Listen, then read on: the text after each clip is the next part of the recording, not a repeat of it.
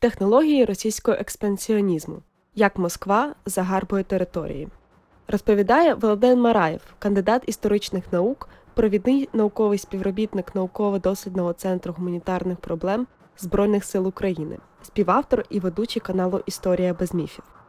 2014 року Російська Федерація розпочала проти України неоголошену війну з метою окупації територій, знищення державного суверенітету та проведення тотальної деукраїнізації, тобто зросійщення української нації. Наразі ця війна досягла третьої фази. Перша фаза лютий березень 2014-го – це окупація та подальша анексія Криму із асистуванням військовослужбовців без знаків розрізнення, так званих зелених чоловічків, і без ведення активних бойових дій. Друга фаза квітень 14 лютий 2022 це створення на території України сепаратистських Донецької Народної Республіки та Луганської Народної Республіки, які повністю підконтрольні Кремлю та слугують прикриттям для дій регулярних військ і спецслужб РФ, розпалювання та ведення війни на сході України загалом. Від 24 лютого 2022 року триває третя фаза, тобто повномасштабне вторгнення в Україну збройних сил РФ одночасно з кількох напрямків із залученням незаконних збройних формувань проросійських сепаратистів, іноземних найманців та з використанням території іншої держави Білорусі. Все це відбувається під ефемізмом спеціальна воєнна операція. Є вислів: усе нове це лише добре забути старе. Які технології загарбання чужих територій Росія напрацювала протягом кількох століть? Що саме з досвіду своїх попередників застосовують сучасні російські керманичі? Ми з'ясуємо це на прикладах із різних історичних епох. Витоки російського експансіонізму сягають доби пізнього середньовіччя. Московський князь Іван Калита 1325-1340 роки був одним із перших, хто вдався до політики так званого збирання земель. Він та його наступники почали претендувати на всі території, що в різні періоди перебували під владою династії Рюриковичів. На зламі 15-16 століть Московське князівство вступило в тривале протистояння з Литовсько-Руською державою, Великим князівством Литовським, розпочавши експансію на українські та білоруські землі. Хоча в 1494 році сторону уклало вічний мир, насправді він був таким лише на папері. Один із пунктів угоди полягав у тому, що московський князь Іван III зобов'язався не переманювати на свою службу прикордонних удільних князів із Великого князівства Литовського та відповідно не отримувати сюзеренітету над їхніми землями. Проте не встигло ще висохти чорнило, яким було написано документ, як Москва почала таємно домовлятися з удільними чернігово-сіверськими правителями про їхній перехід під її зверхність в обмін на різноманітні преференції. А вже в 1500 році Іван III оголосив війну Великому князівству Литовському під приводом захисту інтересів православного населення, яке буцімто зазнає утисків від католицької церкви. У той самий час, наприкінці 15 століття, починає формуватися українське козацтво. Внаслідок повстання під проводом Богдана Хмельницького всередині 17 століття воно утворило власну державу військо Запорозьке або Гетьманщину. У 1654 році Гетьманщина уклала договір про протекторат із Московією, яка, втім, одразу почала його порушувати заради посилення контролю над українськими землями. У 1658-59 роках новий гетьман Іван Виговський уклав гадяцький договір про об'єднання з польсько-литовською державою Річчю Посполитою, і занепокоєний московський цар Олексій Романов спробував втримати військо Запорозьке під своїм впливом.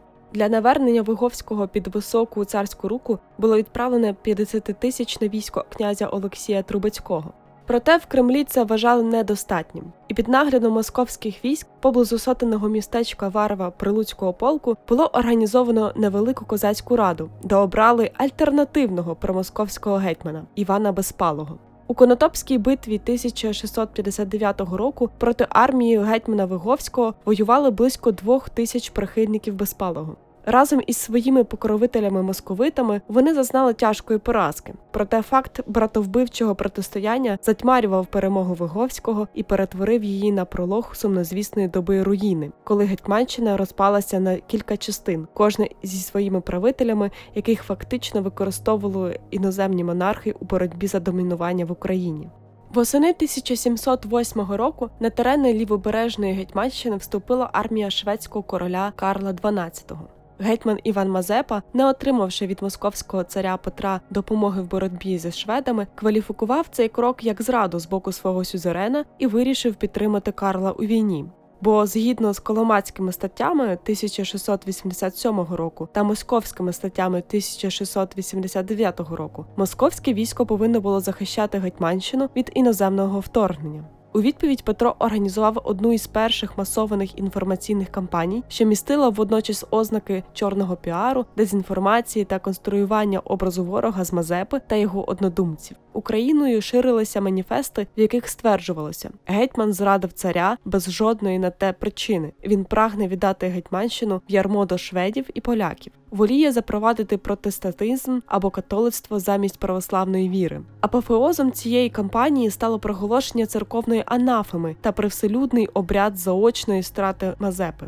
Другим кроком Петра, спрямованим на утримання лівобережжя під контролем, став безпрецедентно жорстокий демонстративний терор. У листопаді 1708 року гетьманську столицю Батурин захопили і спалили царські війська, а значну частину її жителів, зокрема і цивільних, вбили. У травні 1709 року така ж доля спіткала Запорозьку Січ, яка підтримала дії Мазепи. Убивство мирного населення під час війни тоді траплялося регулярно і здебільшого не спричиняло такого резонансу, як в наші дні. Проте масштаби злочинів московитів вразили тогочасних європейців. Німецькі, французькі, нідерландські газети вийшли із заголовками Страшна різанина, тиранське поводження росіян, жінки і діти на вістрях шабель. Однак Петро усвідомлював, що самими лише репресіями неможливо надійно втримати козаків у покорі. Тому на лівобережжі інспірували вибори іншого гетьмана, лояльного до політики царя. Ним став Іван Скоропадський. Наявність альтернативного правителя повинна була розколоти козацьку спільноту та сприяти відтоку козаків до від Мазепи до Скоропадського, тобто назад під владу Петра. У другій половині XVIII століття Російська імперія знищила козацьку державність проте не змогла знищити саму ідею української державності, яка актуалізувалася, щойно імперія почала стрімко йти до свого краху. У 1917 році почався новий етап російсько-українського протистояння. 7 листопада владу в тодішній столиці Росії Петрограді шляхом збройного перевороту захопили більшовики. 20 листопада в Києві Українська Центральна Рада проголосила Українську Народну Республіку УНР. Більшовики на чолі з Леніним негайно застосували проти неї технології гібридної війни, дуже подібні до тих, що застосовуватиме Російська Федерація проти України з 2014 року. Перша спроба більшовиків захопити владу в Києві вже в листопаді 1917 року виявилася невдалою. Через місяць вони підготували новий збройний заклад. Однак українська влада дізналася про ці наміри та випередила їх. У ніч проти 13 грудня більшовиків та їхніх прибічників роззброїли, під конвоєм відправили на вокзал і виселили в Росію. Українська сторона намагалася діяти методами м'якої сили та за можливості уникати кровопролиття. У відповідь більшовицький уряд Раднарком, який засідав у Петрограді 17 грудня 1917 року, видав маніфест до українського народу з ультимативними вимогами до Центральної Ради.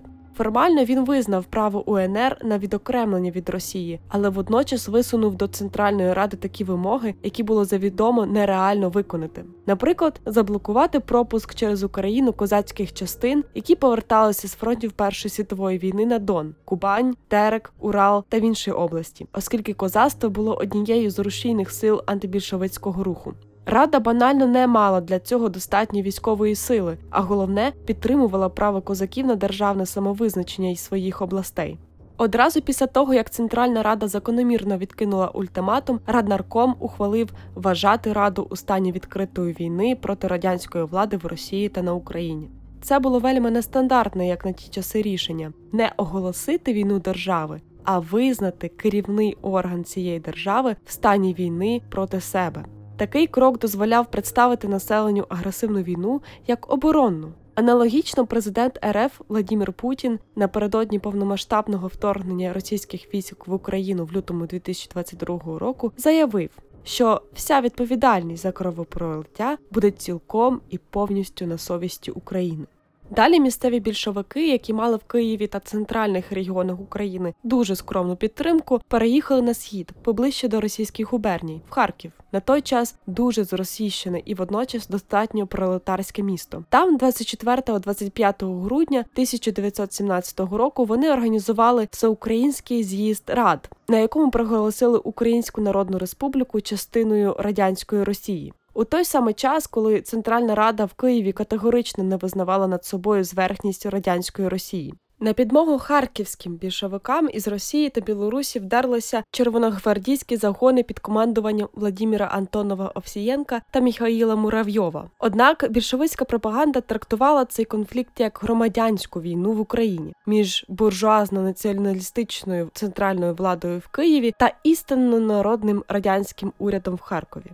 Після тривалої збройної боротьби з 1917 по 21 рік більшовицькому режиму вдалося тимчасово окупувати переважну частину території України. Проте повністю ліквідувати українську державність комуністи не наважилися. Маріонеткова Українська Соціалістична Радянська Республіка з 1937 року УРСР продовжувала існувати у складі новоутвореного СРСР. Надзвичайно симптоматичний приклад радянського експансіонізму припав на початок Другої світової війни. Заради легалізації своїх загарбань СРСР застосував тактику імітації народного воєвиявлення.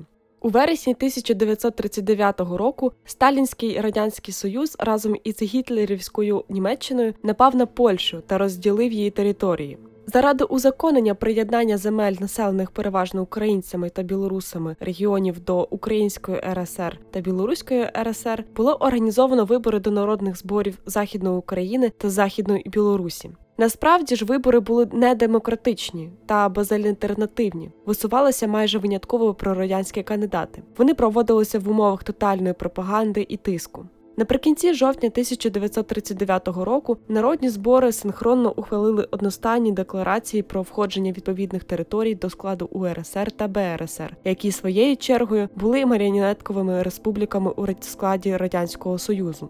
Так, сталінський тоталітарний режим намагався імітувати всенародне схвалення своєї агресивної політики, що стала однією з причин початку Другої світової війни. Буквально через місяць СРСР спробував встановити контроль над Фінляндією. У Кремлі знову переймалися питанням, як виправдати свою загарбницьку війну в очах власних громадян і світової спільноти. Подібно до Гітлера, який 31 серпня 1939 року напередодні нападу на Польщу влаштував гляйцвіцьку провокацію інсценування польського нападу на німецьку радіостанцію, Сталін здійснив провокацію на Майнілі. 26 листопада 1939 року радянська артилерія обстріляла власні війська неподалік селища Майніла поблизу фінського кордону. Одразу після цього СРСР заявив, що обстріл провадився з фінського боку, внаслідок чого загинули чотири радянські військовослужбовці та дев'ятеро дістали поранення. Щоправда, імена цих солдатів і офіцерів так ніколи й не оприлюднили. В істориків досі немає певності в тому, що жертви насправді були чи ні. Радянська преса за вказівкою влади негайно заявила про нахабну провокацію фінляндської воєнщини та про інші досі не підтверджені істориками випадки обстрілів і порушення державного кордону. Так було створено класичний казус Белі формальний привід війни. Звинувативши фінів і накачавши ненавистю власне населення, радянський союз 30 листопада вдерся на територію Фінляндії. Точно такий сценарій Путінська Росія розіграла у 2022 році в Україні. Пригадаймо регулярні звинувачення в обстрілах російської території, що лунали напередодні та під час російського вторгнення. На другий день війни, 1 грудня 1939 року, радянські війська захопили фінське місто Терійокі. Вже за лічені години радянське радіо повідомило про створення Фінляндської демократичної республіки ФДР і проголошення в Терійокі народного уряду. Цей народний уряд одразу запросив СРСР вести свої війська у Фінляндію. Тут доречно згадати березень 2014 року, коли Російська Федерація оприлюднила лист президента втікача Віктора Януковича із проханням до Путіна застосувати російські війська в Україні. Законний фінський уряд, що перебував у Гельсінкі, радянська пропаганда затаврувала як антинародний і буржуазний. Його діячів назвала верховодами Білофінляндії за аналогією з антибільшовицьким білим рухом часів громадянської війни в Росії та лакеями імперіалізму. Вже 2 грудня в Москві СРСР підписав договір про дружбу і взаємодопомогу з фейковою республікою ФДР. А згодом заявив на міжнародній арені, що тільки уряд ФДР є легітимним, а на попередній фінський уряд втік із країни. Це була відверта брехня, і на СРСР чекало покарання. 14 грудня його виключили з Ліги націй. Фінський народ продемонстрував героїчний опір загарбникам і завдав їм настільки тяжких втрат, що в Москві відмовилося від наміру підкорити всю країну. Війна закінчилася за три місяці. Фінляндія втратила 11% території, але зберегла найцінніше незалежність. А радянський проєкт Фінляндської демократичної республіки назавжди зник із порядку денного. Так за понад 500 років Московія Росія відпрацювала такі основні загарбницькі технології. Перше недотримання міжнародних угод під найрізноманітнішими приводами. Друге проведення агресивних інформаційно-пропагандистських кампаній. Третє пошук та активна підтримка промосковської позиції в інших країнах, так званої п'ятої колони. Четверте. Провокація внутрішніх конфліктів в інших державах задля їхнього послаблення, створення в цих країнах сепаратистських квазідержавних утворень. П'яте вторгнення в іншу державу під приводом захисту певної частини населення православних, слов'ян, російської національної меншини, російськомовних тощо. Шосте. Виправдання загарбницької війни інтересами власної оборони, наприклад, необхідністю завдати превентивний удар. Сьоме. Організація збройних провокацій, часто із жертвами серед власних громадян, заради створення безпосереднього приводу до війни. Восьме застосування жорсткого терору і масових репресій проти тих, хто чинить опір окупації. Дев'яте пошук і заохочення колаборантів серед населення окупованої країни, активне залучення їх на службу та протиставлення силам опору. Десяте створення маріонеткових урядів та адміністрацій в окупованих державах для узаконення власної експансії. Саме ці технології Російська Федерація повністю або частково застосувала протягом останніх 30 років у Придністров'ї, Чечні, Грузії, Сирії та Україні. Безсумнівно, вона діятиме так і надалі допоки цивілізований світ не позбавить її цієї можливості.